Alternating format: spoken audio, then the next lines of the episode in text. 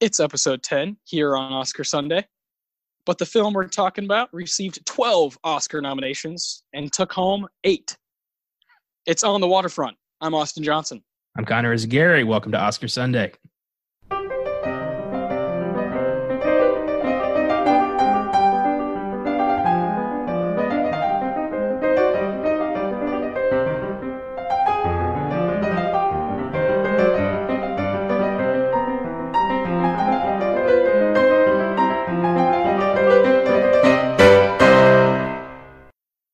On the Waterfront, my man. This was your first time seeing it. Yes. Absolute, absolute classic. Uh, one of one of the staples of the '50s. One of Marlon Brando's greatest performances, maybe his best. What do you think about that? I agree. I think Brando brings a gravitas to this film that is unrivaled. I think he really proved to Hollywood that he was going to be the new golden boy with this movie. Nobody really brought this kind of pain to a role like this in the, like prior to the the 50 you know films were kind of on a conveyor belt in the early days of hollywood. They were just you know they'd make them they'd release them they'd make them to release them they didn't really focus a lot on them oh, on the performance on the backstory on the growth of a character but brando unbelievably brought just decades of you know age and pain to terry malloy and it really shows Yeah, man, it's incredible stuff. I, I'll never forget the first time I saw this and just how impacted I was by, but by really just by his. The first time I didn't quite understand the impact that this had this film had on uh, film history, but now I do. But when I first saw it, you just his just his eyes alone kind of suck you in, and then the way he's the way he's talking, like I'm not ashamed of it, you know, just kind of has this gravitas is such a great word it really defines Marlon Brando, especially at this time in the 50s when he this is the fourth best acting, you know, nomination he got in a row and, and then won for it, you know, on On the Waterfront as Terry Malloy, as you mentioned. It's just incredible stuff. So we're going to be talking about that film. It is so damn good. Uh, the 27th Academy Awards, which occurred in 1955, talking about the films of 1954. Uh, there's some cool films from there. Alfred Hitchcock, of course, we like some films of his from '54. yeah, absolutely. Uh, you know, we've we've talked about um, how we want to go all over the place here on Oscar Sunday. This is our tenth episode, and we're just kind of keeping the train moving, going to different decades. You know, last week we were in the '80s with Dead Poet Society. That was a blast. Uh, here we are in the 50s, man. Are you? Do you feel confident talking about 50s film, or is it more does it more bore you like you said the conveyor belt type thing I don't think any decade of film bores me. I think no yeah it really depends on the movie itself. I think that things were a lot more formulaic in the 50s. I think that it took, you know, the the uh, abolition the uh, end of the Hays Code and the um, kind of film revolution, like the hippie movement, and just people kind of doing their own thing for the first time in the 60s and 70s to really bring variety to film. But Yes. prior to that, I think there are some gems. I mean, there's some 40s and 50s films I adore, Yeah. but I do think that I'm a lot less uh, versed in this in this era of film. But with this show, I hope to be more versed. Yeah, for sure. And on um, Filmgasm, our, our other show where we typically talk about genre films and uh, all kinds of different stuff that's, you know, typically looked at as like B grade movies, but we just see them as uh, totally different. So we try to give a different perspective on them. That's what we try to do here. Uh, is just because they're Oscar nominated movies doesn't mean we can't be hard on them.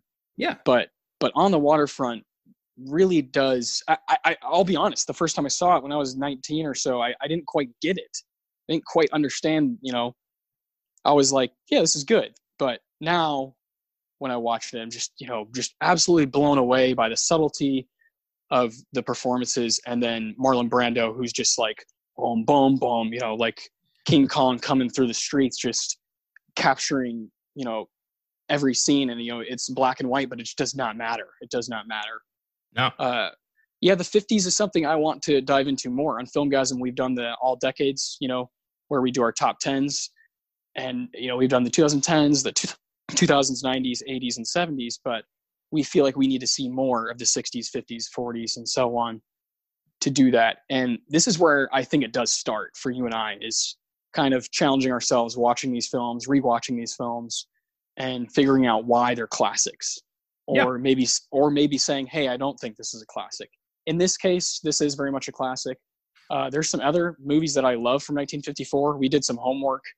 Um, i'll let you talk about those films and how you got them. One of them, one of them was through the mail right Yeah, I still do Netflix through the mail. It's a great way to Hell get yes. films that I don't necessarily want to pay for, but I still want to see. And uh, the film we got through the mail for uh, for this show was The Caine Mutiny, which was up against yes On the Waterfront for Best Picture. It was one of Humphrey Bogart's last movies, a classic in its own right, a great uh, courtroom drama, and uh, honestly, I think On the Waterfront's only real competition that year. But uh, that was that was great. We also watched um, Seven Brides for Seven Brothers, a '54 musical that I don't think has aged particularly well. Um, it's a lot of people's favorite movies. It's one of my it's my aunt. It's her favorite movie. So sorry about that, Amy. But yeah just just not not not for us here at filmgasm yeah no, it's so weird. But uh, honestly, the film I cannot believe was not up for Best Picture was Rear Window. okay R- rear window and a star is born what the Yeah. fuck A Star is Born, Judy Garland's big comeback. She lost Best Actress faming, famously to uh, Grace Kelly for The Country Girl. ridiculous Considered, a, even to this day, to be an absolute fuck up. and she wasn't there. Judy Garland wasn't there because she was like having, I think, her third or fourth child. Yeah. So she she wasn't at the ceremony even. So like that, some people are like, oh, maybe you know, ah, she deserved it. Yeah, absolutely. I mean, back then it was a lot. Getting an Oscar was uh, you expected it a lot of the times. Like I know uh, Jimmy Stewart when he won for the Philadelphia story was not going to go, but then they called him and say, "Hey, Jimmy, you might want to go tonight." Yeah, And he's yeah, like, "Okay," and he got Best Actor. So I don't know. It just kind of takes the the mystique out of it. I think they stopped doing that soon after that. yeah, yeah, yeah. You you you want that surprise element, right? When you're watching on TV live, you want them to be excited to go on stage. Ma- Marlon Brando, when he wins uh, from this this year, it, he he like sprints to the stage. It's it's Yeah. delightful. He's so smart. He's like, "I fucking knew it." Fourth But- time's the charm, bitch. There's a certain point where arrogance is a little earned, and I think Brando at, at some point in his career did earn that. I mean, he took it to a crazy fucking degree, but he did earn a bit of arrogance in his career. Yeah, But Rear Window, man, I mean, arguably, it can be considered to be Hitchcock's masterpiece. Rear Window is a beautiful, tense fucking movie, and it didn't really score much of anything at the Oscars. It was up for a couple, but nowhere near what it should have been up for. And then you've got like uh, I haven't personally seen it, but I've heard um, Akira's uh, Akira Kurosawa's Seven Samurai. That was that year. yeah. um, Creature from the Black Lagoon, Godzilla. Like this was a big year for monster movies. Yep. Dial M for Murder. That's a fucking that's a good movie. Dude, yeah. God. Alfred. Oh, yeah. We've talked about Hitchcock. Uh, we've only done Psycho on the Filmgasm podcast. We definitely are going to do more, and of course, we're going to do more here too. We talked a little bit about Rebecca earlier uh, in the running, but uh, Did did you know that Rebecca is apparently going to be remade? I heard about that. I read that. Yeah, I couldn't believe that. That's nuts. And did you hear that Bradley Cooper is probably going to star in Paul Thomas Anderson's new movie? what Oh. on earth? well, DDL's retired. P- PTA needs a new golden boy. Yeah, he needs to. He has to find the new guy, and I, I'm thinking, you know, it says stars, but he's probably going to be because it says it's like a more of a coming of age kind of movie. So I'm thinking he's going to be like a teacher or something, or a dad. I don't know. Maybe we'll see. We'll definitely, know, when that comes out, I'm sure we'll be doing it on this show. Yes, it'll be a bloody event. Ah, yeah. Okay, here we go. Rear Window was up for four Oscars. Uh, Yes. Hitchcock was up for Best Director. Uh, it was up for Best Screenplay, Cinematography, and Best Sound Recording. Jimmy Stewart not up for Best Actor. Uh, the film was not up for Best Picture. Didn't win any of those awards because On the Waterfront kind of snaked everything. Most of it, anyway. Yeah, I mean 12, 12 nominations and eight wins. That is, whew, that's a nice batting average right there. On the Yep. waterfront is on the waterfront is definitely one of the heaviest movies we've we've covered on here. Obviously, we did uh, a big five winner, so that's that's a big deal when you go go the distance and win those big five. But but eight wins. Oh man, what do you would you rather get that complete big five or get like seven or eight wins? Um, that's tough because uh, I think that you know having the big five really cements you as a masterpiece, but eight wins is no slouch. And I think this film is, you know, can, when you consider subject matter, this film is intensely heavier than it happened one night, which is oh my you know, gosh, rom com. yeah. So, and the only thing keeping this from taking the big five was it wasn't up for best actress. Yeah, exactly. It does. It simply doesn't have that that role there. Yeah.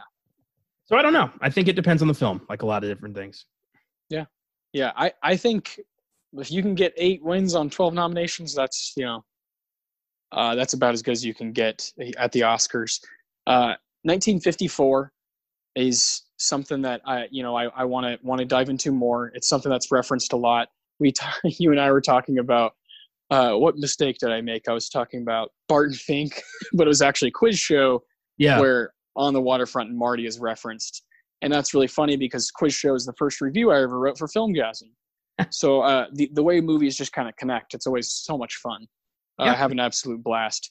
But what we do here on Oscar Sunday, for any listeners who are new, if you're coming back, thank you.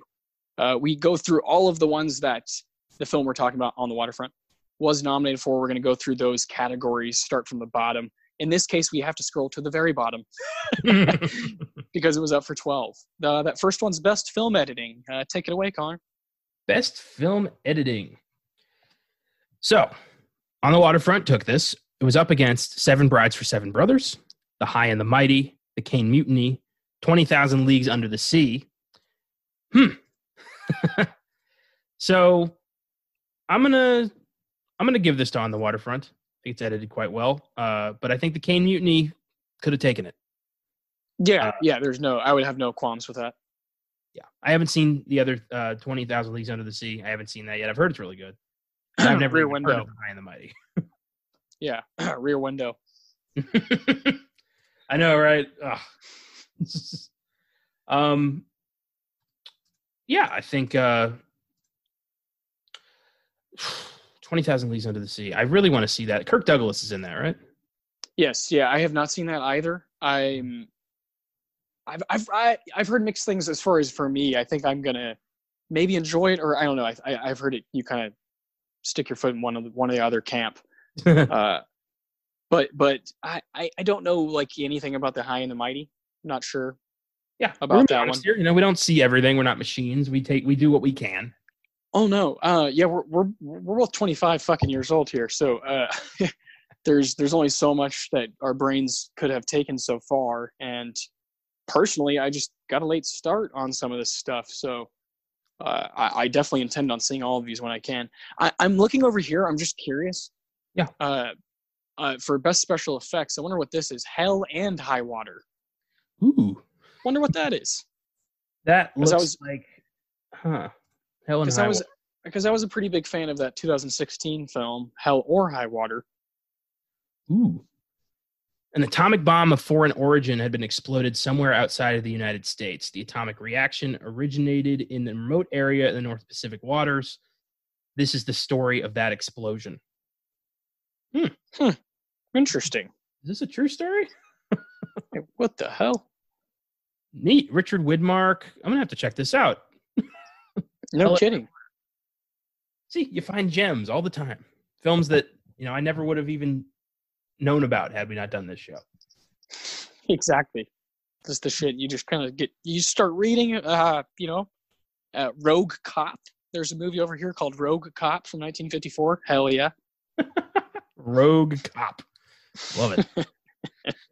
the uh, the next Oscar on the waterfront one was best art direction for a black and white film. They used to separate it between black and white films and color films.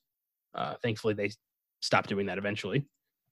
Um, made for a lot more categories, that's for sure. Yeah, no kidding. It was up against Sabrina, uh, Les Plaisirs, I don't speak French, Executive Suite, and The Country Girl. And I haven't seen any of those films, so I cannot judge. But the set design for On the, on the Waterfront's pretty good.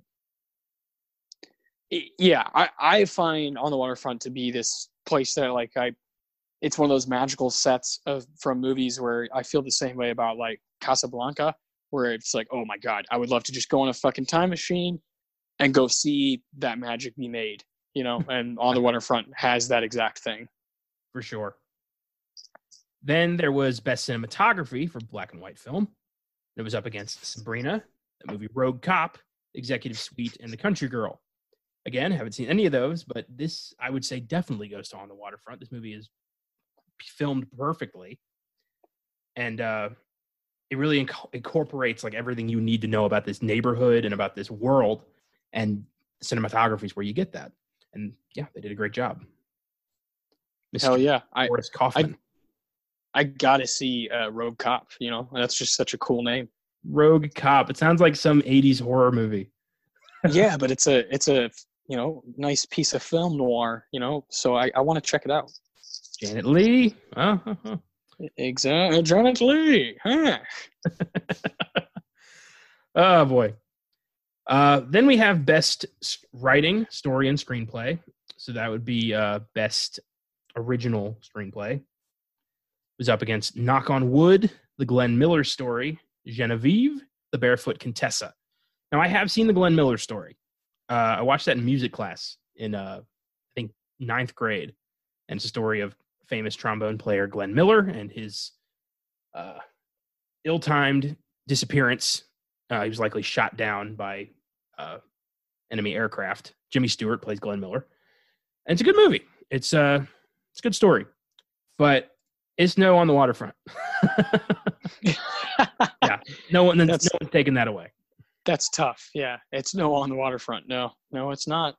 Mm-mm. This movie's big on um on s- screenplay. Like the dialogue is you know popping, and it's a film that like you know in a decade where like I said it was kind of formulaic to really go the extra mile to make an original, compelling narrative like this that like stands up to crime and stands up to you know identity and like what you want to do with your life and making the wrong choices like there's a lot to relate to in this movie. And i love that. Yeah yeah uh, oh, man. It's going to be hard you know i think it's going to help a lot talking about the plot for those reasons that you're pointing out uh, later on in the episode we'll dive deep into the plot of on the waterfront. I think it's going to be important for me to kind of go down that road and discuss it out loud with somebody because i it was like this past time rewatching it uh, yesterday was like kind of like a fucking experience, kind of like emotional, where you do feel you, you feel these just like really relatable adult things happening, you know, just fucking fucking grown up shit, you know, like yeah, just normal ass working class people just dealing with shit, and I fucking like that. I really like that. I really like watching people that are not fucking archetypes that aren't fucking you know clearly written you know as this figure or character. They're just they're just people you know they're just written as people. So that's that's really important for this movie. Uh it totally deserves that. I, I haven't I haven't seen those other movies but but i i just i have a i have a hard time believing that any really any movie in the 50s would have a uh, easy time beating on the waterfront. Yeah i mean it was the it was the darling and that takes us to Best Director, where we have Billy Wilder for Sabrina, Alfred Hitchcock for Rear Window, William A. Wellman for The High and the Mighty, George Seaton for The Country Girl, and the winner, Elia Kazan for On the Waterfront. what do you think? this is hard. You know, I think it's I think we're both on the same page here. I think it's down to our boy Hitchcock and Kazan.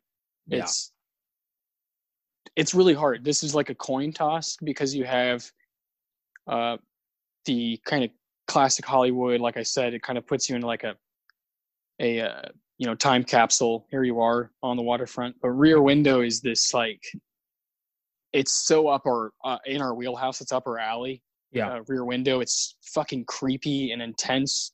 But I understand if like someone wouldn't love that movie. I don't quite understand if someone doesn't enjoy On the Waterfront. See, I feel I feel similar, but I do. I don't really understand why anybody wouldn't like the Rear Window. There's yeah, I don't know. Flawless film.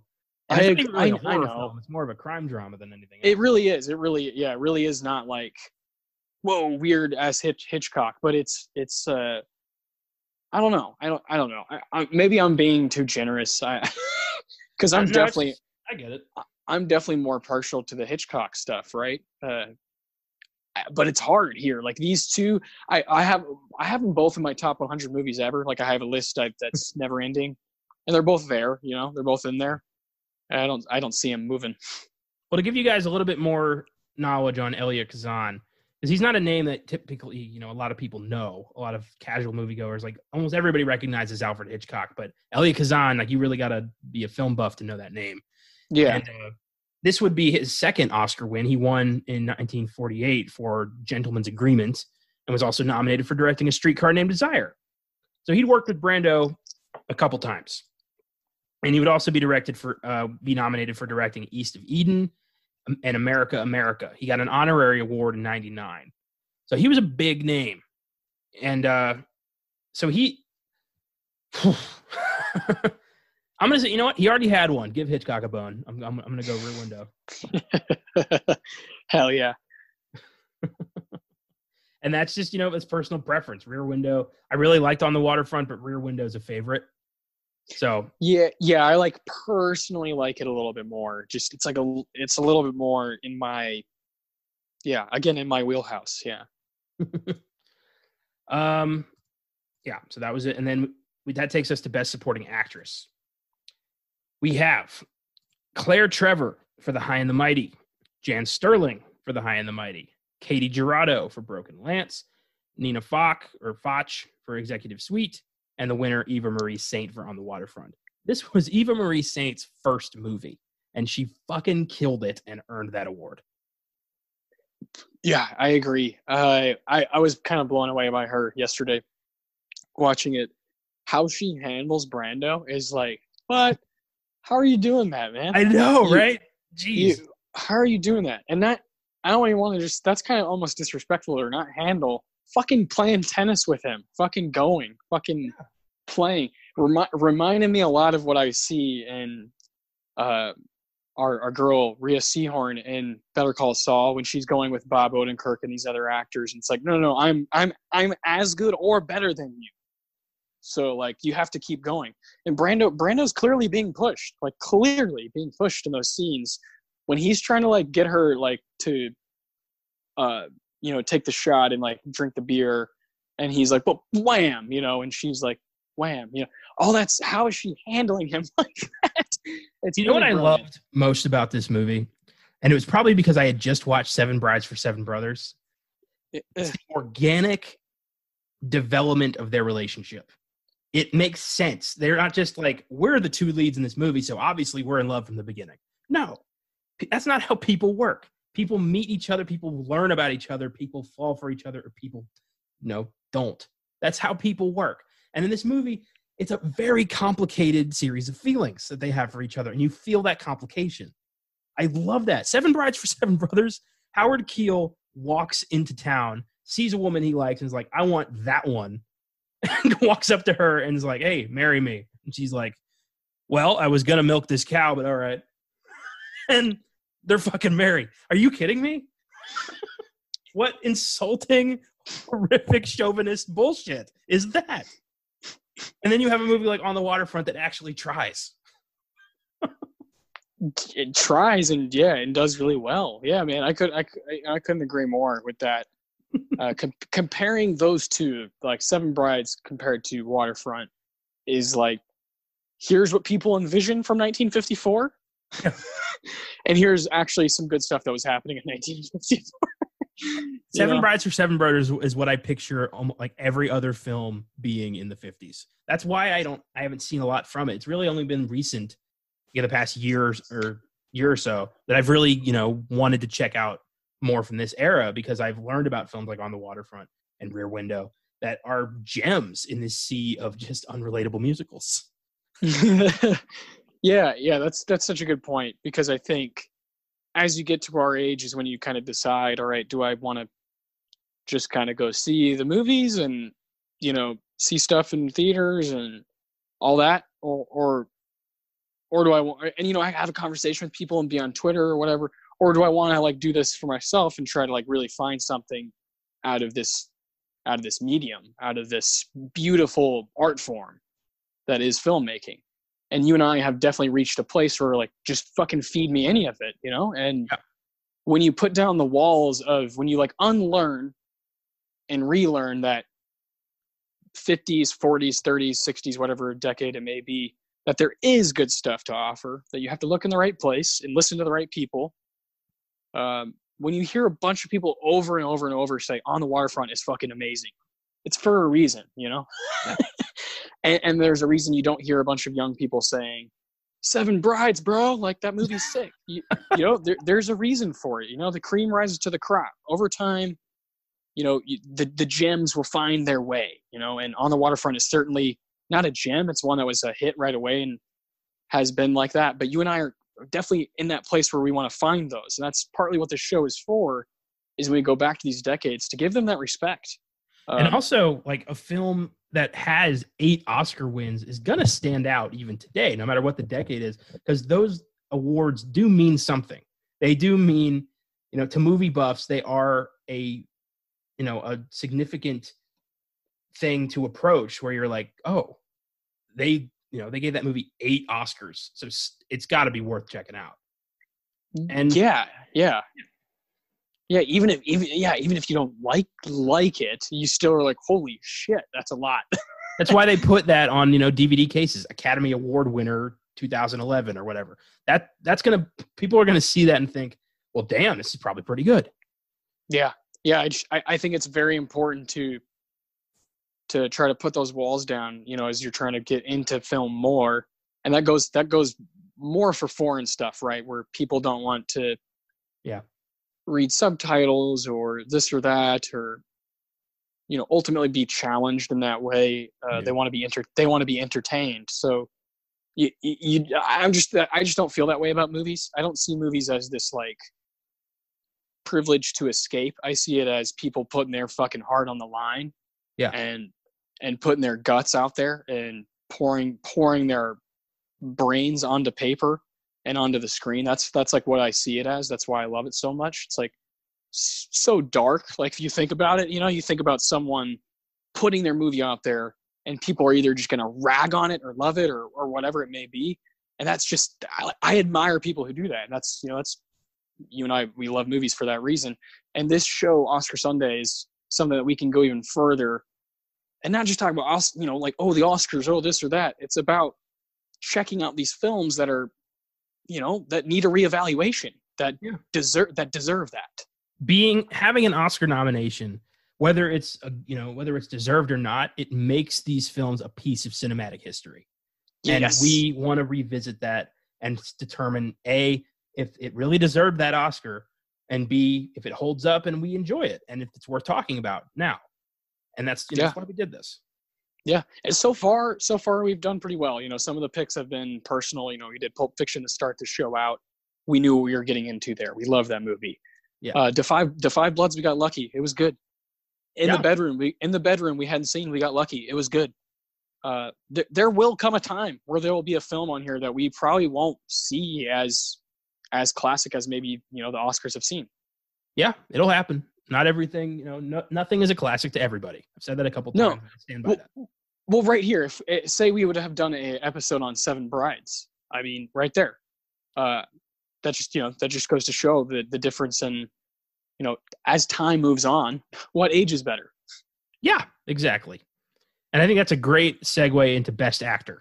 Yes, we have Dan O'Herlihy for Robinson Crusoe, James Mason for A Star is Born, Bing Crosby for The Country Girl, Humphrey Bogart for The Caine Mutiny, and the winner, Marlon Brando for On the Waterfront. And yeah, he's taken this. But Yeah. the dude, Humphrey Bogart, Bing Crosby, and James Mason and Marlon Brando. I mean, I don't know Dan O'Herlihy, sorry, but those four are fucking big names. For that, that is a stacked category. Truly, truly, and this this is you know the supporting actor and actor. These can tend to be like holy hell because there's only five slots. Yeah. and there's just it, it gets really competitive, and there's a lot up at the top because there's so many roles written for these guys. You know, Yeah. these these the, there's they're endless. Every year you have endless roles for great, you know, great roles for for these men to lead or support. So yeah, this is a heavy category. Dude, Dan O'Herlihy is Andrew Packard in Twin Peaks. Oh yeah, okay. I, was- I was gonna say I recognize that name.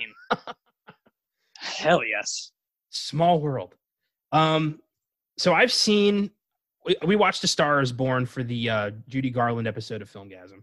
And Yes. James Mason is really fucking good in that. He's such a prick, such an awful person. Norman. Norman, ugh. And then Bogart in the Caine Mutiny really gives it his all. He plays such an understated performance of a man just stricken by PTSD and refusing to admit he's unsuitable for command. A broken man. And honestly, I think he would have taken this if Brando hadn't stepped up for On the Waterfront. Uh, Yeah, yeah, I, I, I agree. Br- but Brando, there's just there's like three or four scenes there that are like, uh, they're all Hall of Fame. Yeah. So, yeah, I, they're unforgettable. I think Bogart got his nomination for the courtroom scene where he finally unravels. I think Yeah, that was for sure, for it. sure.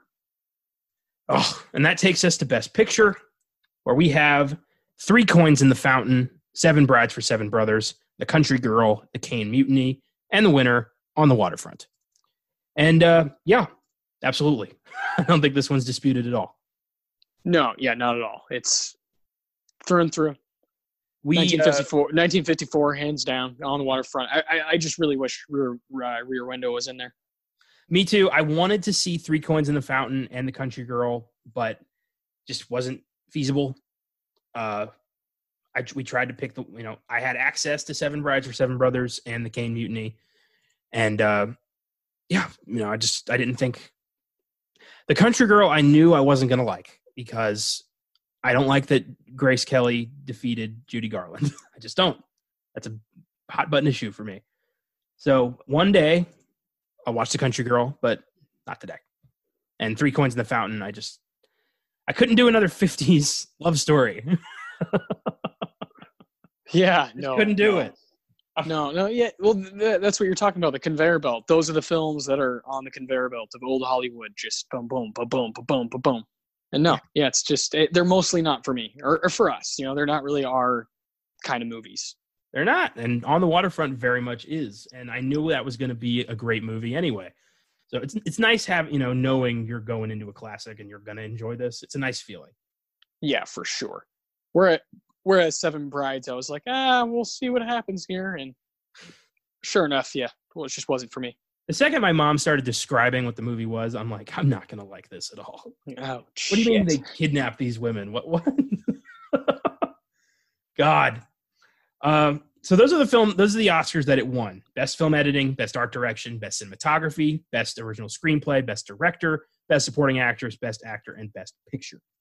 It was nominated for four additional Oscars. So let's talk a bit about those. Best original score. Uh, oh wait, well, best music score of a dramatic or comedy picture, and then there's best scoring of a musical picture. The scoring Oscars used to be really weird and confusing. I think Yeah. they had a separate category for musicals because this was back when every other fucking movie was a musical. and so, best music score of a dramatic or comedy picture. We've got The Silver Chalice by Franz Waxman, On the Waterfront by Leonard Bernstein, Genevieve by Larry Adler, The Caine Mutiny by Max Steiner, and The High and the Mighty by Dimitri Tiomkin. And personally, I think I want to give this to The Caine Mutiny. That's fair. That's fair. I, I mean, I, I really like uh, I like Bernstein's work a lot. Yeah. Uh, in the on the waterfront, but I, yeah, that's totally fair. Both of those are great scores. I like the score in The Caine Mutiny because it was very, you know, patriotic, very American, but also something subtly fractured about it that Yes. I thought really worked for the movie. Uh, yeah, I, I really like the Caine Mutiny. I don't know if I've come out and said that, but I, I really like the Caine Mutiny. it's it's a solid flick. Yeah, I would have been totally fine talking about that as a movie on this podcast. Well, never say never. You know, there's hundred, there's almost hundred years of film to go through here. yeah, no, we definitely will uh, revisit it. Uh, you know, and when we come back around to the 50s, we'll do a different year. But you know, when we come back to Okay. 1954, we could do King Mutiny. Yeah, and we'll talk about these films again, but in a different light because I'm sure by then we'll be much more educated. That's the- exactly. that's the beauty. And we'll probably like on the waterfront even more. Yes, indeed. The last three Oscars are all Best Supporting Actor. so we have Tom Tully for The Caine Mutiny, Rod Steiger for On the Waterfront, Karl Malden for On the Waterfront, Lee J. Cobb for On the Waterfront, and the winner, Edmund O'Brien for The Barefoot Contessa. Now, I have not seen The Barefoot Contessa. I cannot, I do not know if Edmund O'Brien deserved that award, but I gotta say, this fucking belonged to Karl Malden. Okay. Okay. Yeah. Right. Yeah. I I thought I thought the first time I saw this I was like, oh man, Lee J. Cobb. No, no, no. Karl Malden it's, is going off when he challenges everybody. You know. Yeah. And he's it's like as if he's in a church. And, you know, they're on these rafters and whatnot. That that is a chilling, chilling scene. Yeah. Well, just the fact that he's this priest who is like, sta he's standing up to the mob, he's standing up to the dock workers. I've never seen a priest more gung ho about protecting his flock. Like this dude will he will mess a fucker up with a baseball bat to protect his people. I love this Yeah. guy. Me He's- too. He's going up to Brando and being like, "What is wrong with you? Like, do the right thing, you fucking idiot!" the whole time. That's amazing. This dude was like, he was not your typical, you know, he wasn't Bing Crosby and going my way. Like this dude is fucking, you know, priest with a shotgun. I love him. Yeah, man. Yeah, Father Barry and Dugan are the two characters that this time around I was like, man, I like these guys. ah, Dugan, you're smelling like a walking distillery. That's not to say Rod Steiger and Lee J. Cobb didn't bring their A game because they were both fucking great too. Oh yeah, I mean Rod Steiger when he's in the car with Brando, that scene is oh fucking lights out. Just knowing what he has to do and trying so hard not to do it. It's so devastating. These brothers just, you know, torn apart by poor decisions. Oh, Yeah, ah, man. Fucking great. God, this movie. And then Lee J. Cobb is such a great bad guy. This Johnny friendly motherfucker. You want the kid? and then we were like we talked about uh we didn't really talk about it, but Lee J. Cobb was in The Exorcist. Yes, He's the, the cop. yes, yes, yes. Lee, Lee J. Cobb, someone who's appeared on uh, the Filmgazm podcast before. Yeah, I love all these, you know, little connections we get. yeah film film connections are the best things you know ever they they make they make the world go round not really but Lee J. Cobb, you know, in the in the last scene where he's screaming to the dock workers, like, "Where do you think you're going?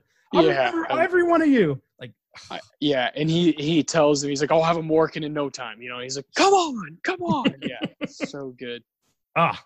And then for the Caine Mutiny, Tom Tully is good. I don't. I wouldn't give it to him.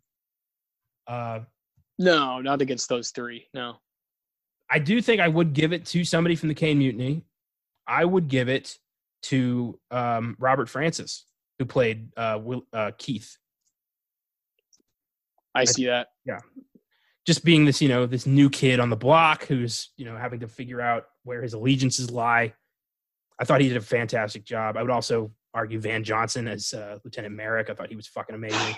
yeah gosh I just, I think Tom Tully was kind of a throwaway. I thought he was goofy and kind of inconsequential to the story. So I don't really know why he got nominated. It reminded me of Chill Wills getting nominated for the Alamo. nice call Yeah, I haven't stopped thinking about that bullshit for a long time. bullshit is a yeah it's definitely a good way to put it Ugh. So on the waterfront has an IMDb score of 8.1, a whopping Rotten Tomatoes score of 99%. It was one of the first films ever put into the National Film Registry in 1989. And it's become an enduring American classic and one of Marlon Brando's greatest performances. And that is really saying something. yeah no kidding Yeah, great performances kind of came natural to that guy. It's kind of weird. he was so good. He didn't even really give a shit. He had his like cue cards taped up across the set for a lot of his films because he didn't want to memorize his lines. Like that's what he did for The Godfather, and that's considered, you know, one of the greatest performances of all time. The guy Yeah. just he didn't give a fuck and it showed, but he also like kind of get indirectly like gave a fuck. It's weird. Brando is Yeah. such a mystery. yeah, he has a he carries like a, a swagger about him that uh, the gravitas that you just you, you don't you really don't see a lot anymore, especially today. It's very rare to have uh, some guys I would point to that have that kind of like you know, of course Brad Pitt has had it for a while now. Uh, Leonardo DiCaprio has it to an extent where you, you're just they're in control of you when they're on the screen. Yeah. And and Brando might be the best ever at doing that with with just his face.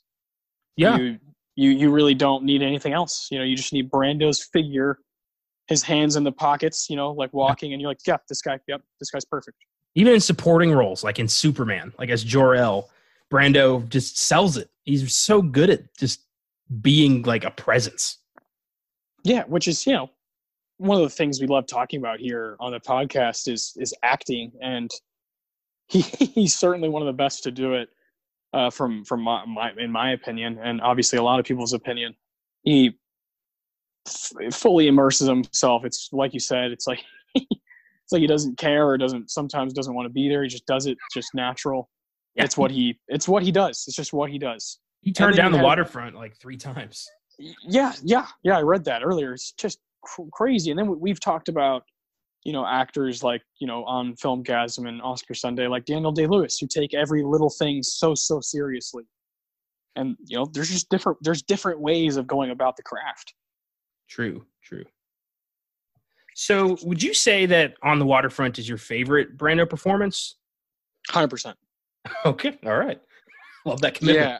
I would say this and then, oof, Mm, Apocalypse Now, Godfather, Streetcar Named Desire.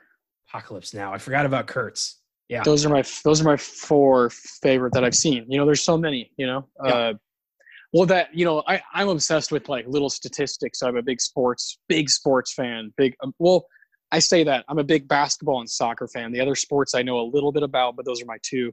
And so stats are big time for me. And so for Brando to do that four in a row is like you know it's obviously unheard of. And now nowadays guys don't have the balls to do that anymore. So yeah. uh you know that's just how it is. You know guys aren't doing four quality roles like that in four years in a row. That's just unheard of.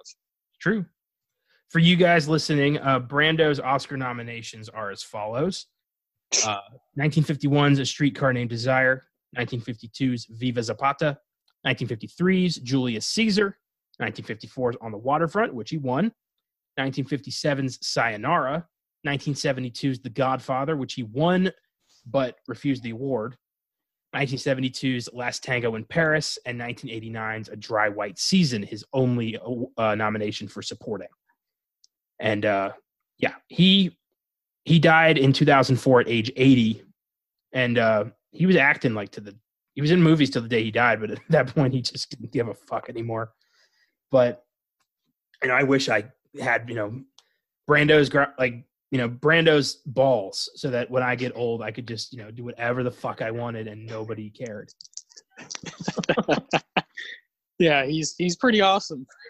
On the set of The Score, which was his last movie with Edward Norton. Yeah, yeah, crazy, crazy movie. What a cast! But he just like he refused to wear pants because he was in his 80s and he didn't give a shit. Like I'm Marlon Brando, the most famous actor of all time. I'm not wearing pants. What are you gonna do?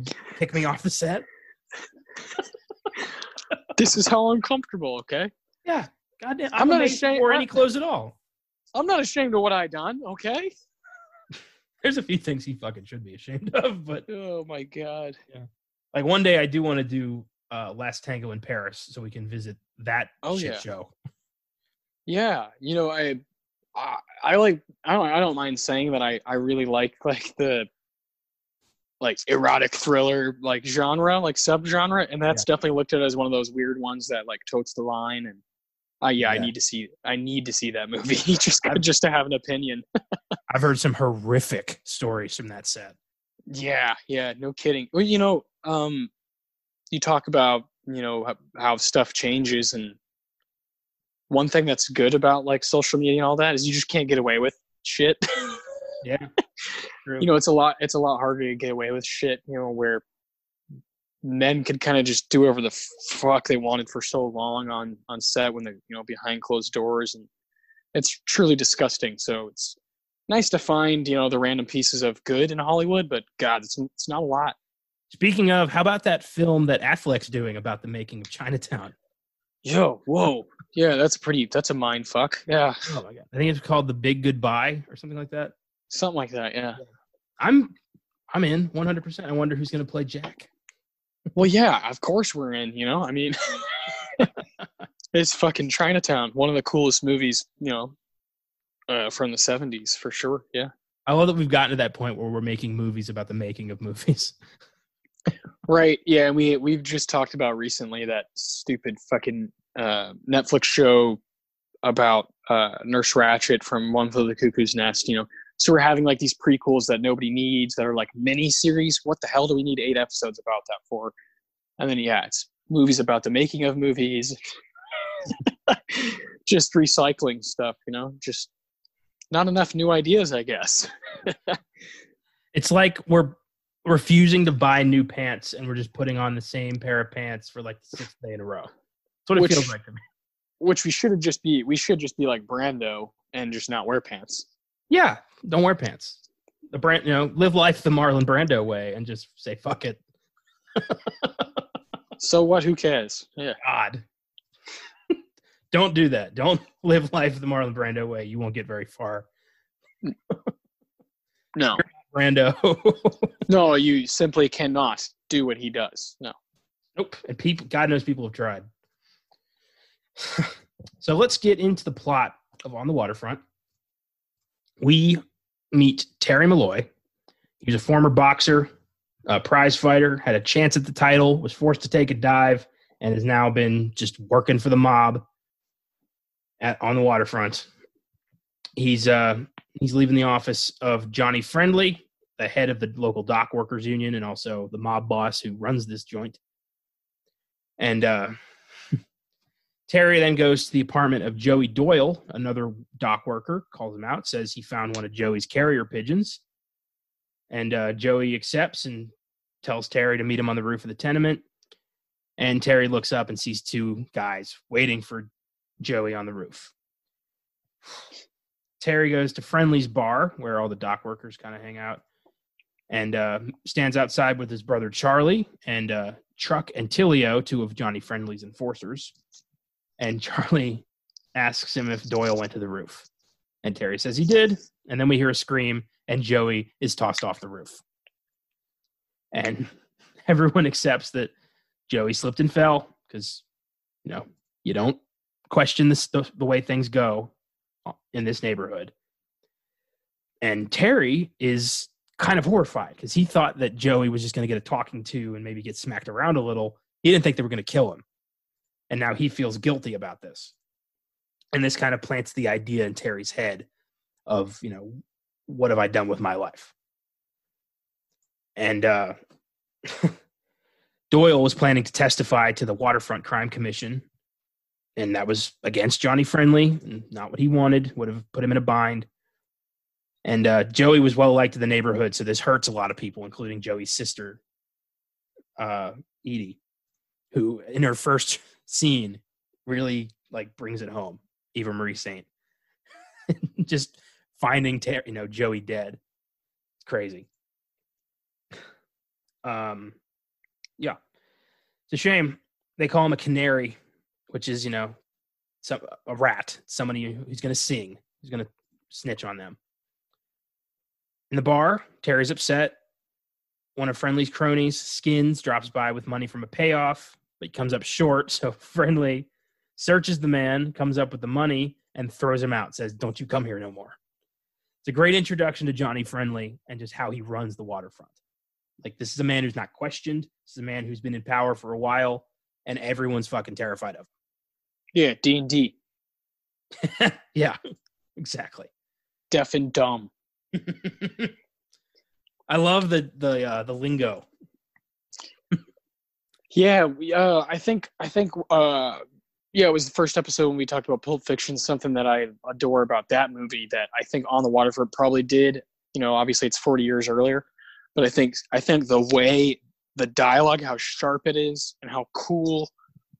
Uh, I just imagine if I were if I were like you know 16, 17 in 1954 and I saw that movie, I'd be like, oh fuck, I want to work on the docks. You know, I just I, I would want to be in that environment, and there's just that's that's the power of the script. Yeah, absolutely. And I like I like how this, you know, Terry isn't set up to be this like infallible, you know, unshakable gangster. He's this guy like he's a dock worker who's like, "What? They killed my friend. Oh my god." Like he's hurt by this. He's like, "I didn't want that to happen." Like your first instinct, the first thing you learn about Terry is that he's a vulnerable person. I love that. Like Brando is, uh, you know, he's at this point he was kind of a heartthrob. He was known for playing, you know, larger than life characters. And Terry Malloy is really like a down to earth, relatable guy who just, you know, he goes through the normal spectrum of human feelings. I love it. We see him cry in this movie. Yeah. It's unheard of at this point. You Now, your leading men were, you know, men were manly sons of bitches who didn't cry. They didn't like, they slapped women. Like they were just, you know, they were James Bond basically all the time. Yeah. Yeah. So when you have a guy with the gravitas that breaks himself down is like, ah, so powerful. Yeah, absolutely, man. It's awesome. Oh, so Terry, uh, Friendly sees that Terry's upset and he starts lecturing him on, you know, how, you know, these things happen. Violence is necessary. People have to, they got to get roughed up. And if they sing, they got to go. There's no other way around it. They have to go or they're going to damage everybody. And Terry's like, yeah, all right. so I don't know about that, Johnny. And Johnny also admits to ordering Joey Doyle's murder. And uh, for setting Doyle up, Johnny tells his foreman, Big Mac, to give Terry a cushy job during the next day's shift. So since Terry played ball, he didn't have to do you know a day's work. He just goes, gets the cushy job, and hangs out while he collects a paycheck. Out in the alley where Joey was thrown, his sister Edie and Father Barry, the local Catholic priest, look over the body Father Barry starts giving the body last rites.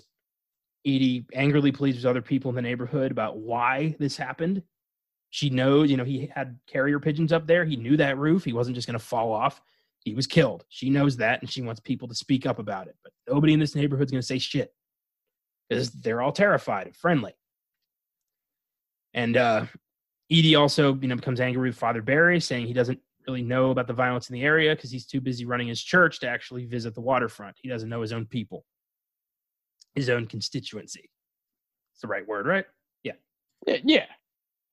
I usually hear that in return, like in terms of politics. I don't know if that works in a religious sense, but I'll fucking take it. Sure. Congregation. That's the word I'm looking for. Not constituency, congregation. Constituency. I knew mm. something was wrong there. Shallow and pedantic. I, I talk good. Yeah, uh, I read that in a book.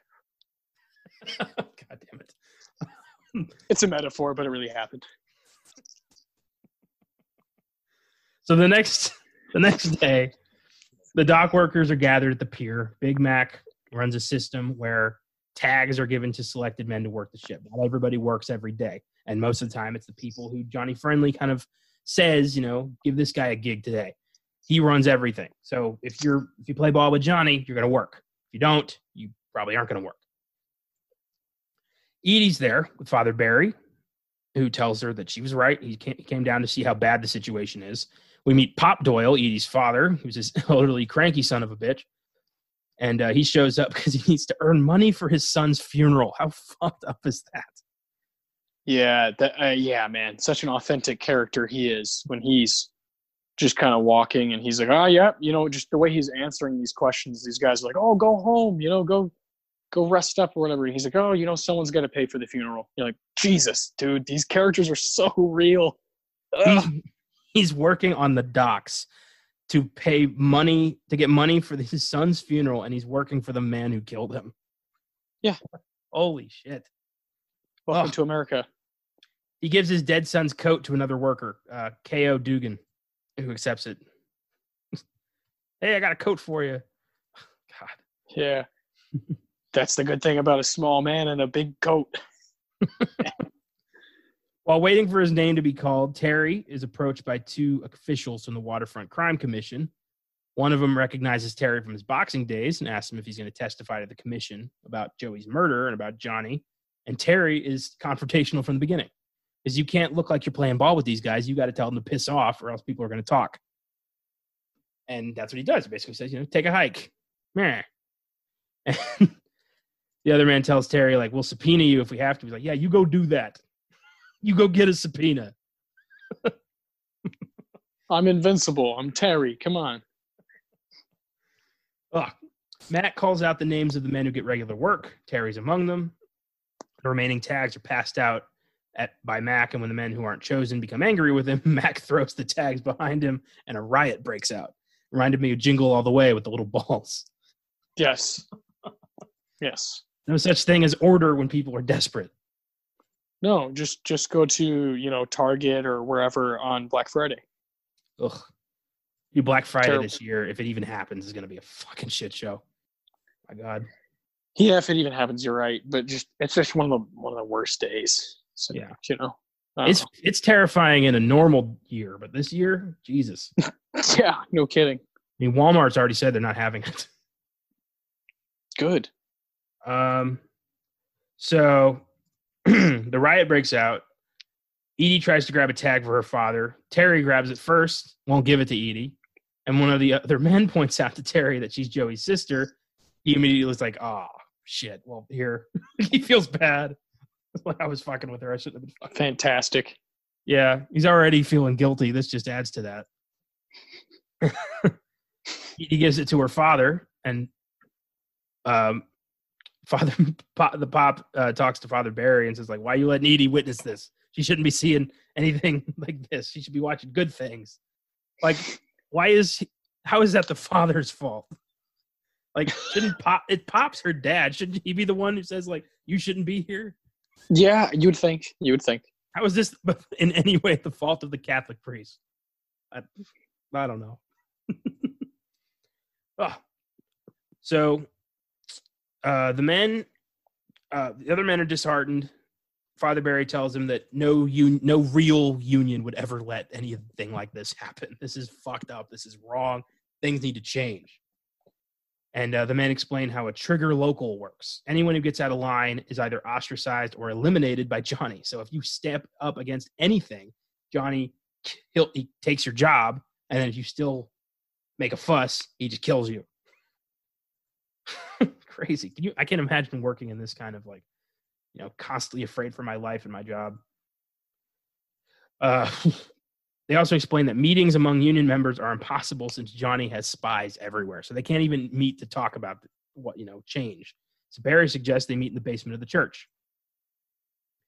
In the ship's hold, Terry is loafing on a pile of sacks, just kind of hanging around, when his brother, Charlie the Gent, Johnny's right hand man, and that's uh, Rod Steiger, finds him, gives him a small job. He wants Terry to be the spy at the church. And Terry's reluctant, but Charlie's like, hey, we did a lot for you. Why don't you do a little for us? And Terry's like, ugh, all right, fine, Charlie. Yeah, I hate that. You know, like they they killed one of his friends, and then they're like, "Hey, we help you. Why don't you help us?" Mob, Yeah. man. No, we control you. Now you help us. Like it's ever a fucking choice. Yeah. At the church that night, Father Barry calls the meeting to order. Notices there's like twelve people there. Most people didn't show up because they were terrified. And he explains to the men what they already know: working conditions are bad. The union's powerless as long as friendly's running the place. Barry also suggests that if they can talk openly about why Joey Doyle was murdered, they might make some progress. Edie asks Joey's best friend Jimmy to say something, but he turns her down. Barry tells him that the only way they're going to make better lives for themselves is to stand up to Johnny Friendly. One of the tougher men in the crowd, K.O. Dugan, tells Barry that the rule is everyone is D and D, deaf and dumb. You don't talk, you don't see anything. Dugan also notices Terry sitting in one of the pews, recognizes him as Charlie's brother and a spy. he's like, "What are you doing here?" Like he's just sitting there, kind of with his legs, like with his feet up on a pew, like a, a super disrespectful way to sit in a church. Yeah. And he's just like, "What? I'm Terry." Terry Malloy. I was a contender. So, uh, so despite his attempts at, you know, kind of you know coaching the men, he can't do it. Barry's you know unable to convince anybody to stand stand up. And as they call the meeting to an end with a prayer, the window is smashed in, and Johnny's men have surrounded the church with clubs. They're going to fuck things up. Anyone who tries to escape is beaten severely. Terry takes Edie out of the church safely. Dugan, while trying to escape, is beaten bloody, but is rescued by Father Barry, who starts beating, punching people. Love that. Yeah, no kidding. I wish he was doing that more of that. God, Karl Malden should have taken home Best Supporting Actor. He really should have. That bothers me. Yeah, I know. That's just one of those one of those Oscars that would be like one of my personal favorite wins if he would have gotten it. Ah. Um. so Barry asked Dugan if he still wants to be D and D. Seems to get through to Dugan, who's been just beaten half to death. And uh, Dugan says he'll testify as long as he's got Barry in his corner. Barry is willing to stand up to Johnny, so will Dugan. And that comes back to bite both of them later. Yeah. so Dugan also warns Barry, you know, Johnny's not going to hesitate to lean on a priest. Like if he's, you know, all the crazy shit he's willing to do, you think a priest is off limits for him? No, no, no. Ooh, in the park in front of the church, Terry sees Edie, you know, gets her out of the area safely. They start talking. A homeless man confronts him, asks asks him for money. And Terry's like, "Get out of here!" and the man recognizes them both. He starts talking about Joey's death and how Terry set him up. And Terry tells yells at him to leave. I love that this random homeless guy's like, "Hey, you're Terry. You're the guy who set up Joey Doyle. Like, how the fuck does he know that?" yeah, I, and he's like, yeah, he's calling me a bum, huh? Yeah. so good. I love that that was like the worst thing you could call somebody in the 50s was a bum. Yeah. I'm a bum? Come on. I ain't no I ain't no bum.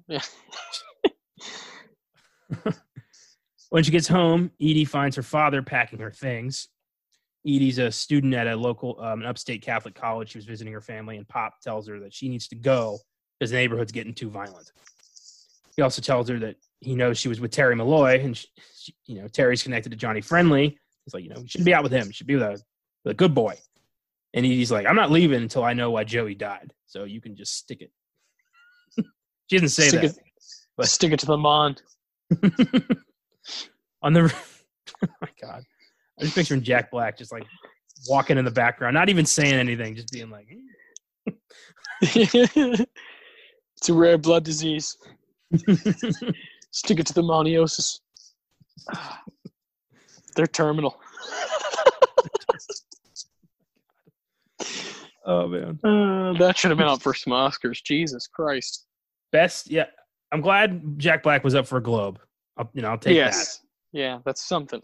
Did I ever tell you this? I don't know. Segue. We're gonna just abandon on the waterfront for like three minutes.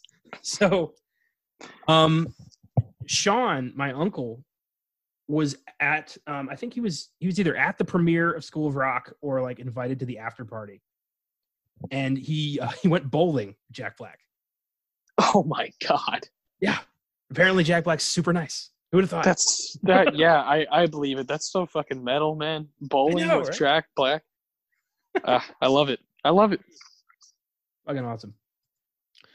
So on the roof of the building, Terry is tending to Joey's carrier pigeons. He feels obligated. And uh, he talks to a couple of the kids from the neighborhood who helped Terry with the coop. And these kids are super judgmental. They're like, you wouldn't, you know, you wouldn't talk rat, would you? And Terry's like, no, of course. And later on, the, the kids are like, how could you do this to Johnny? like they have any fucking stake in this. Oh, this kids made me laugh. oh. Uh, Edie's over at Joey's coop. Terry goes to her. They talk for a while about pigeons and hawks. Terry offered, you know, asked her out to her drink at a local bar. She accepts. While they talk, she tells Terry of her interest in solving Joey's murder. Terry warns her to stop snooping around because it could be dangerous. He's kind of like, why are we still on this? That's old news. like it's not her brother. I love that like that brief moment of just complete uh numbness. He's just like, "What? We're still talking about this?" it's like goddamn right. oh. Um, they dance for a while at a wedding that just happens to be in the bar. Uh, one of Johnny's men uh, tells him that Johnny wants to meet with him. Terry tells him he's going to go when he's ready. He's kind of standing up a little bit. Terry also runs into one of the crime commission agents who gives him a subpoena. Terry rips it up, refusing to eat cheese. he's no rat. oh, I love it. Oh, so good. Later, Terry walks home, gets stopped by Johnny and Charlie. Johnny asks Terry about the church meeting. Terry tells him it was run by Father Barry, that very little was discussed about Johnny. He doesn't have any real support. He's not a threat. Johnny counters, tells Terry that Dugan had gone to the crime commission and gave a sworn statement about Johnny's union corruption. Johnny suggests they use their muscle to eliminate Dugan. He also feels Terry didn't do his job fully and tells him he won't have his cushy job in the yard anymore if he's not playing ball. He's going to go back to work in the hole. Charlie admonishes Terry about his budding relationship with Edie Doyle, saying it's unhealthy for him to be dating the sister of the man he killed. And I agree with that. That's that's fucked up. You know what reminded me immediately of? The town. It's unhealthy. Yeah, pro- probably not the best there. You know, uh, yeah, I love the town. 2010 classic. Uh, you you definitely think of the scene where you know Ben Affleck grabs Jeremy Renner's neck to hide it from hide it from her as he as they're having like lunch. And you yeah you, you definitely get those vibes like movies like on the waterfront certainly have those tropes that inspired so many movies. I'm gonna put this whole fucking town in my rear view. Sorry i had to get that out. You think you think you're better than me oh boston accent i love it. It's, god i love the town. So good. Great movie the next day, Terry's working with Dugan in the ship's hold, unloading crates of Irish whiskey. Terry feels the need to warn him about Johnny's intentions, but you know, Dugan ignores him. He's he's snaking bottles of whiskey. He's got him in his jacket, and uh, one of the pallets loaded with crates is hoisted out. The crane operator fucking drops it on Dugan and smashes him to pieces with crates of whiskey, making it look like an accident. But Terry knows it's not an accident. no, yeah. Yeah. Jesus, death by whiskey. Not like in the worst way. yeah, and uh, that scene's really impressive. It happens pretty abruptly there. And yeah. Dugan Dugan's just making jokes about having that big jacket and sticking whiskey in there. and bam, then he's gone. Yep. After his body is uncovered, Father Barry gives a speech to the entire workforce, telling them that Johnny and his men are using them for cheap labor and clearly killing them when it suits them. So why should they have any loyalty to these people? And Johnny's men start throwing rotten fruit at him and cans and shit, but he keeps talking because Father Barry's resolve is strong. He cares about these men. He is a shepherd protecting his flock. One of the men, Tilio, is about to throw something when Terry stops him and punches him out. One of the men gives Joey's jacket back to Edie. She later gives it to Terry. Dugan's body is hosted out of the hoisted out of the hold. Barry and Pop Doyle riding the pallet. Now, Father Barry is you know particularly affected by this because he promised Dugan he was going to see this through to the end. They were going to be partners. He was going to have his back, and now Dugan's dead. Ugh. Father De- Father Barry has a debt to pay, and he is going to see this through to the end for Dugan. Mm. This movie just you know it, it impassions you. You know, it's like yeah, fuck, keep, you get into it yeah, they just keep stacking little shit on top of each other. You know, uh, just doing what classic films do. Damn straight. Damn straight. Terry is now having serious problems with his conscience. He he doesn't know what side to choose here. So he meets with Father Barry, and he tells Barry he might testify to the crime commission, but he doesn't want to implicate his brother or his friends. And he tells the priest that he's the one who set up Joey Doyle to be killed. Barry tells Terry that his loyalty to Charlie and Johnny is misplaced and that they're using him just like they've always used him. They ruined Terry's life. They took away his chance to be a contender, and he's stuck in this, you know, at the bottom rung of the totem pole now. He'll always be there. And he tells Terry that a good step to take would be to confess everything to Edie. And Edie was coming to see Barry herself, and Barry convinces Terry to tell her And it's fucking horrible because he tells her, Yeah, I'm responsible for your brother's death, but a foghorn wipes out everything else he was going to say. So that's all she hears.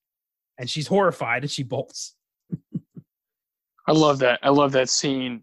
That whole part when he's walking with Barry, and then Barry's like lights the cigarette, and he's like, "Well, I was gonna meet Edie here anyway." And so the way the camera kind of shifts to where you're with Barry still, and then Brando starts running to kind of meet her, and then the camera is just like, "All right, now we'll go over there." It kind of like uh, the the tension and the anticipation of, "Come on, camera, get over there!" And then when you finally get over there to see them talking, the foghorn. the foghorn happens. This is this is stuff you just don't see in in many movies. Period. Let alone the '50s, right?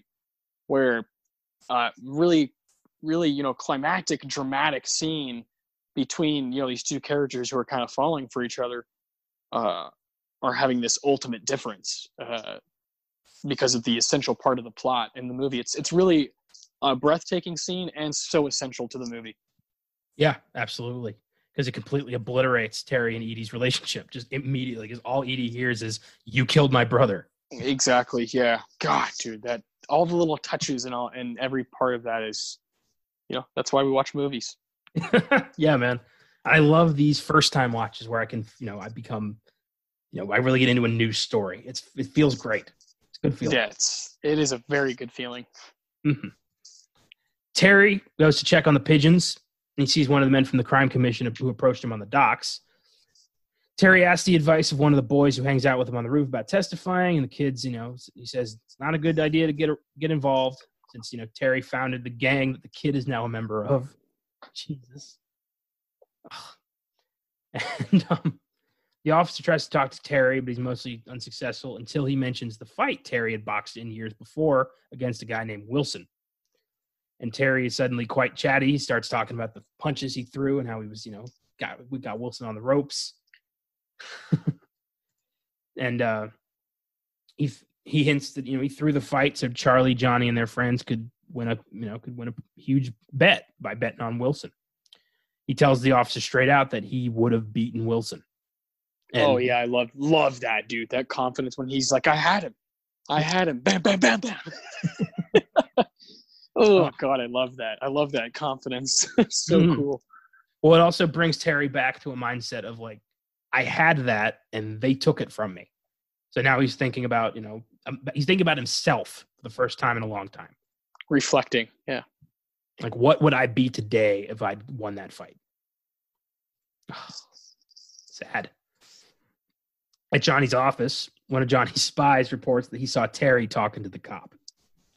Charlie tries to defend Terry, saying, you know, Edie has Terry's emotions all mixed up. But Johnny's like, no, no, no. I want you to go talk to him. And if Terry won't dummy up, then Charlie was gonna he's gonna take he's gonna take him down to Jerry. And Charlie's like, please don't do this. Don't make me don't make me drive my brother to his death. And uh Johnny refuses to listen. All he hears is possible rat investigate. And Charlie's now troubled and he leaves Johnny's office to go find Terry. It's a great performance from Rod Steiger because he's trying so hard to save his brother, but also not look weak in front of Johnny. And yeah, exactly. It's that great balance that he brings to it, where he's just you just believe him when he's like pleading, like he's my brother. Don't make me do this. Yes, please. Damn, man, this movie. yeah, we needed this to unpack it. It is a brilliant movie. Mm. Charlie picks up Terry in a taxi, and they have a lengthy conversation where Charlie asks Terry about the subpoena and if he plans to rat out Johnny in court. Terry still doesn't really know. He's undecided. And Charlie reminds him about everything that he and Johnny have done for him over the years, offers him a cushy job at the pier, and he begs him take the job. Terry, please take the job. And uh, yeah, Charlie tells Terry, you better make up your mind before we get to Jerry G's place. And then Charlie pulls a gun on him. Terry's stunned that you know this he's like, "Come on, Charlie, like put that away. Don't don't be that." Charlie comes to his senses, starts breaking down, and he recounts how Terry was once, you know, a great athlete and he had a whole career ahead of him. and says that Terry had a shitty manager who was responsible for ruining the career he might have had as a boxer. Terry counters, saying that Charlie himself was responsible for the downfall, betting on Wilson, destroying Terry's shot. And we get a line that's considered one of the most famous movie quotes of all time. I could have had class. I could have been a contender. I could have been somebody instead of a bum, which is what I am. Let's face it. Ah, a reflective moment. It's a moment where he realizes I have nothing and it's your fault. oh, so powerful. I knew I knew that line. I've heard that line for years, but I never understood the emotional significance of it, and I'm so glad I do now. Context. yeah, man, really important. Oh. So Charlie realizes, you know, he's the bad guy. He's treated his brother like shit, and he gives Terry the gun and tells him, "You're going to need it." Tells orders the driver to pull out, uh, pull over. Terry gets out of the car. The driver's one of Johnny's spies, and he pulls into Jerry G's place. So now Charlie's on the on the chopping block. he chose a side, and Johnny's going to make him pay for that. Terry goes to Edie's apartment. Edie refuses to open the door for him, and Terry just fucking breaks in and uh, grabs her and starts kissing her, and she starts kissing back. It's uh, it's a little awkward now, uh, a little rapey, but I mean, she does love him. I think. I think she's very conflicted about the way she feels for Terry. Uh, yeah, but it is really fucked up that he just breaks into her apartment and starts kissing her forcibly. yeah, yeah, it's definitely the, the to me the only thing that hasn't aged very well, but but it's not it's not crazy or anything. It's not something that kind of shocks you. It's just like, oh, did we really need that? Yeah, I agree. Uh, a voice calls to Terry from the alley below, telling him his brother's there and wants to see him. Terry rushes down to the alley, begins to walk towards the voice. Edie follows, stopping to talk to one of her neighbors who mentions her own son was killed when he went looking for a man who was calling him into the alley. This is a mob trick. Edie runs to Terry. A truck starts up, rushes towards them both, almost kills them. Terry breaks the window of a nearby door. They jump out of the way. Terry looks at the truck as it speeds off, sees his brother hanging by a longshoreman a longshoreman hook piercing his coat. They killed Terry. He's been shot to death and strung up in an alley as a warning. Damn, because of this, Johnny killed his right hand man. Yeah. Unstable son of a bitch. Terry's arms bleeding from the broken glass. He hauls his brother down and is like on the verge of tears. Tells Edie to get Father Barry and to stay with Charlie. And when he says stay with, like, don't leave him too long, his voice breaks. And it's, oh my God it's such a great little bit there when his voice breaks because it's you know it humanizes these people. I I love when people are humanized in larger than life movies like this. Yeah, yeah, comes back to the writing, comes back to the delivery of you know these actors, and when you have that kind of talent, you know it's all clicking at the same time. It's just it, it on the waterfront has a few of those moments where, like if I'm watching say if I'm watching a sport, if I'm watching basketball, and there's a guy doing stuff and he's just unstoppable. I usually just kind of start smiling. And Br- Brando does a few things in this movie where it may be a really sad moment, but it, I'm just kind of smiling because I'm like, this is this is why I watch this stuff over and over and over every day, watching movies and dedicating so much time to it. Like this is the shit you search for. These these monumental just dramatic epic pieces where everything is clicking you know just just right just right at all times and it doesn't linger too long on the waterfront never never takes itself too too seriously and ne- never goes it, it stays tight stays where it needs to be and uh, every scene is like essential except for that one that we just brought up uh, it really really has very very few little errors throughout it it's one of those perfect movies truly and I love that Terry immediately goes to Friendly's bar with a gun and just like, I want to see Johnny. Hell yes, dude. Come on. Let's yeah. go, Johnny. Let's Where talk. is he? I want to see him. Tilio shows up. Terry orders him to stay. Father Barry then shows up, and Terry remains, you know, defensive with the pistol. Barry tells him to give it up. Terry tells Barry, a Catholic priest, to go to hell. yeah. And Barry's yeah. like, What did you just say? And hits him. and Terry's hostages escape. The priest fucking punches him for this. Oh my god. it's amazing. You don't see priests like this ever in movies. No, God, no. oh. Terry starts shouting about how it's this isn't Barry's concern. And Barry tells him that shooting Johnny would be useless because the law would favor Johnny. Because on paper, technically speaking, Johnny's not doing anything illegal. It's all about testimony. And Barry tells, you know, he tells him that the, the best thing he can do to avenge his brother's murder is testify in court, strip Johnny of his power, put him in jail. It's the best thing you can do. Tells Terry to get rid of the gun, unless he's too cowardly to do it. he gives Terry a beer. Terry takes a sip, throws the pistol at a picture of Johnny. And at first, I thought that was the end of the movie. I was like, no. I thought that was the end. Thank God I was wrong. Because Terry does testify. He testifies about Joey's murder and he grills. He um, he talks about how he's the last person to see Joey alive. How Johnny Friendly angrily said it was necessary to have Joey killed. In another office, a man watches the hearings on TV, hears Terry's testimony, and he shuts the TV off and says he's not going to accept any calls from Johnny Friendly. Who who do you who was that supposed to be? I was a little unclear on that. I, I'm not. I, I'm not sure. I was actually going to ask you the same thing. Ah. Um, is it is it a play? You know, because there's there's very few times in this movie that we're at in any perspective outside of these these very few characters. Yeah, So is that is that just for relatability or maybe that's is that supposed to be like a like a Jimmy Hoffa or an Al Capone, like some big up mob boss that Johnny reported to, and he's like, nope, now he's dead weight, he's dangerous, don't talk to him. yeah yeah And um, after Terry's done with the uh, with his testimony, he walks past Johnny, and Johnny in court screams at him, "You're dead!" and like tries to grab him. Like holy shit, man! In court, what does he what does he say he's like from i think he says like from, from boston to new orleans you won't work on like any of those docks like oh my god dude. Oh. jesus Could you look more guilty? I mean, Jesus Christ. Keep your cool, man.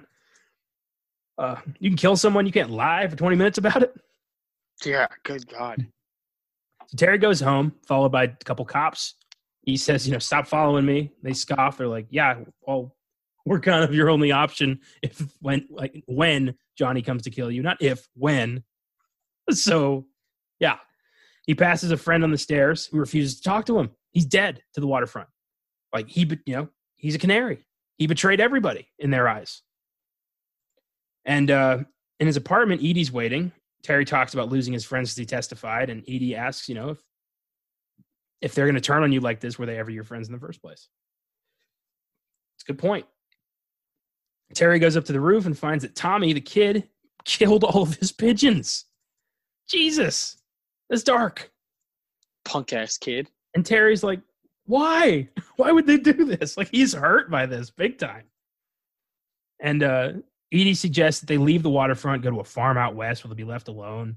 Terry notices a ship coming into Johnny's pier, grabs his hook, dons Joey's jacket, goes to the pier. He's gonna go to fucking work, even if he has to die for it. And I love it. Like he yells, Tommy yells, like, you rat. Like Tommy really is hurt by this. This kid. God damn it. So at the pier, Terry receives a pretty cold shoulder from his former friends. Big Mac calls the workers in, gives everyone a job except Terry. Terry suggests, you know, you're one man short. So Mac grabs a homeless man. Is like, hey, you want a job? Cold shit, man. Cold shit. Terry becomes enraged, marks, marches down to the gangplank to John Friendly's office, throws his hook at the door. Johnny emerges, knows that attacking Terry in public would get him into deep trouble. He tells Terry to get lost. Terry starts to berate Johnny openly, telling him he's proud that he testified, especially for ki- you know he, he's he's happy, like he's in control of his own life for the first time ever, and he would do it again in a heartbeat. Johnny goads Terry into charging him. The two start fighting. When it becomes obvious that Terry's going to beat the shit out of Johnny, he calls in his goons to help, and they beat the shit out of Terry. What a coward! yeah douche hmm and they really just wreck Terry. I thought they killed him. Oh, for sure. The first time I saw this movie, I was like, yeah, he's dead. There's no doubt that guy's dead. He's going to be floating in the water and the movie's going to end. Oh man, can you imagine? That would have broke my fucking heart. Yeah, I know. Uh, this movie does break your heart a few times. So Father Barry and Edie arrive on the scene just as Johnny orders his thugs to stop. The owner of the ship uh, uh that arrived demands to know when the men are going to start unloading the cargo. I love that. Guy's getting beat to hell over here, and the guy's like, "Hey, I'm losing money. Is somebody going to get to work here?" Yeah. Ugh. Uh, Johnny starts muscling his way through the crowd, ordering the you know the, the people to start working. He gets to Pop Doyle. He grabs him. Pop's like, "You've been pushing me around all my life," and he chucks Johnny into the water. oh, and everyone cheers. Suddenly, Terry's a martyr. He's the only one who actually stood up to, to Johnny. He proved it was possible. Now everyone realizes maybe we don't need him. He needs us. Yeah, exactly. Strength in numbers, classic. Very much, you know, this is this is great stuff. That's you know, history repeats itself over and over, whether it be on a big scale or a small scale. You know, you could look at, you know, people getting fed up with someone, you know, a huge dictator, or you can look at like fucking, you know, Hopper on a Bug's Life who has control, and the then all the ants realize, oh my god, there's so many of us. Let's just fucking fight back. Great call, and, man. Oh, Bug's Life and that's you know that's like a, one of the beautiful part uh, ways to tell stories in film is you know when the little guys all band together they can be bigger than the one big guy so exactly yeah that's that's like one of the greatest you know ways to tell stories straight up so now a few of the men go find terry see he's been badly beaten he's barely conscious Father Barry encourages him to get up and walk to the pier to go to work. He says that if the men see Terry walk into that building, then they will feel, you know, powerful. They'll feel like they have, you know, they can do this. And he tells Terry that Johnny's taking bets that he's not going to get up. Ah, if he does, the other men are going to follow him. They're going to oust Johnny as the leader. Terry stumbles a bit, but he stands up and he walks to the end of the pier into the into the uh, warehouse. as he as he does, all the men start following Terry, and Johnny Friendly's in the middle of the crowd going, "I'm going to remember you. I'm going to remember all of you. Who do you think you are? I run this. I run this pier." And nobody's listening to him. He has lost all his power, and Terry goes to work. Roll credits. the end. Great movie, man. God damn. Yeah, super super good. I, w- I would give it a nine. It's like right there. I think if I see it a few more times, I'd probably give it a ten uh, yeah, it's just stellar stuff. The way it moves, the performances, the all, yeah, all cylinders. I give it an eight. I thought it was really good. Uh, will probably go up in the future if I watch this a couple more times. Like, in, if I had to put it in points, like an eight point eight, it's like right up there. Very good movie, and uh, yeah, I'm sure I'll buy this at some point. I'd like to own this. It's a great movie. Yeah, for sure. Yeah, I, I have it on VHS, but that's not very valuable these days. So very nice. Maybe you can upgrade to a laser disc.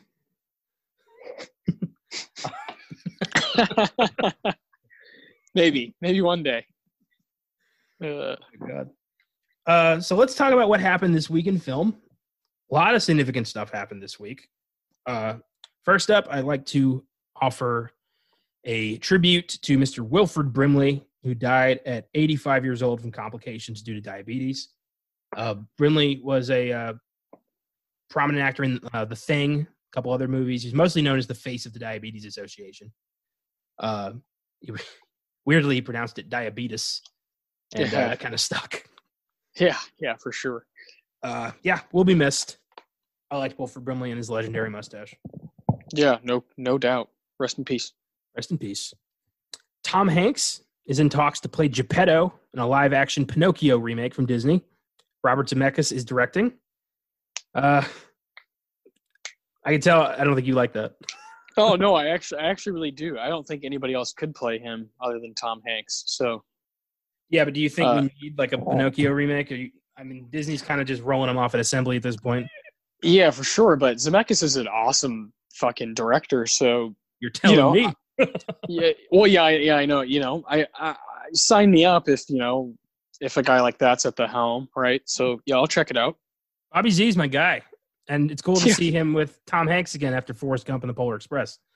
So, yeah, I think that'll be good. I'm Pinocchio. I haven't seen since I was like six years old. I don't really remember it that well, but uh, I'll be sure to watch it before I see the new one, if I ever do get to see the new one. Yeah. And speaking of Disney, and this really pissed me off and pissed off a lot of people. They announced they are going to be releasing Mulan on Disney Plus on September 4th for the hefty price of $29.99. Even if you already have Disney Plus, if you want to watch Mulan, you got to shell out 30 bucks to watch it. That is fucked up. That is really fucked up. Well, yeah. Um, so I, in advance, I, I'm not. I, I, I can't. I don't want to do that. Yeah. There's, there's very, very, very few people that I would, like directors or creators that I would shell out thirty dollars to watch on my TV on a streaming service that's already paid for each month. There's Yeah. very, very, very few people. I mean, it, and even then, I don't have a way to justify it. So, I would love to do Mulan on this podcast on Oscar Sunday because I think it's gonna be a beautiful movie and have some some wonderful stuff going on. But I, I don't see a way of me having access to it uh, anytime soon. So sorry to listeners, but I, I just can't do that. out of principle, I will not pay Disney 30 bucks to watch a movie on a streaming service I already pay monthly money for. That's fucking ridiculous Yeah, it's pretty stupid. Yeah. and petty. And it's really show. I mean, Disney, we know they're, you know, constantly taking advantage of people, but this is ridiculous. And people are already, like, a lot of people have already said, like, they're not going to pay that 30 bucks. I think this is going to blow up in their face. Yeah, yeah, that yeah, it sucks because it's like, well, if they get enough people to give that stupid thirty dollars, then it won't matter to them. But I don't Then know. it'll set precedent, and then they might do the same thing with like Black Widow and a lot of future movies, and that would just be outrageous.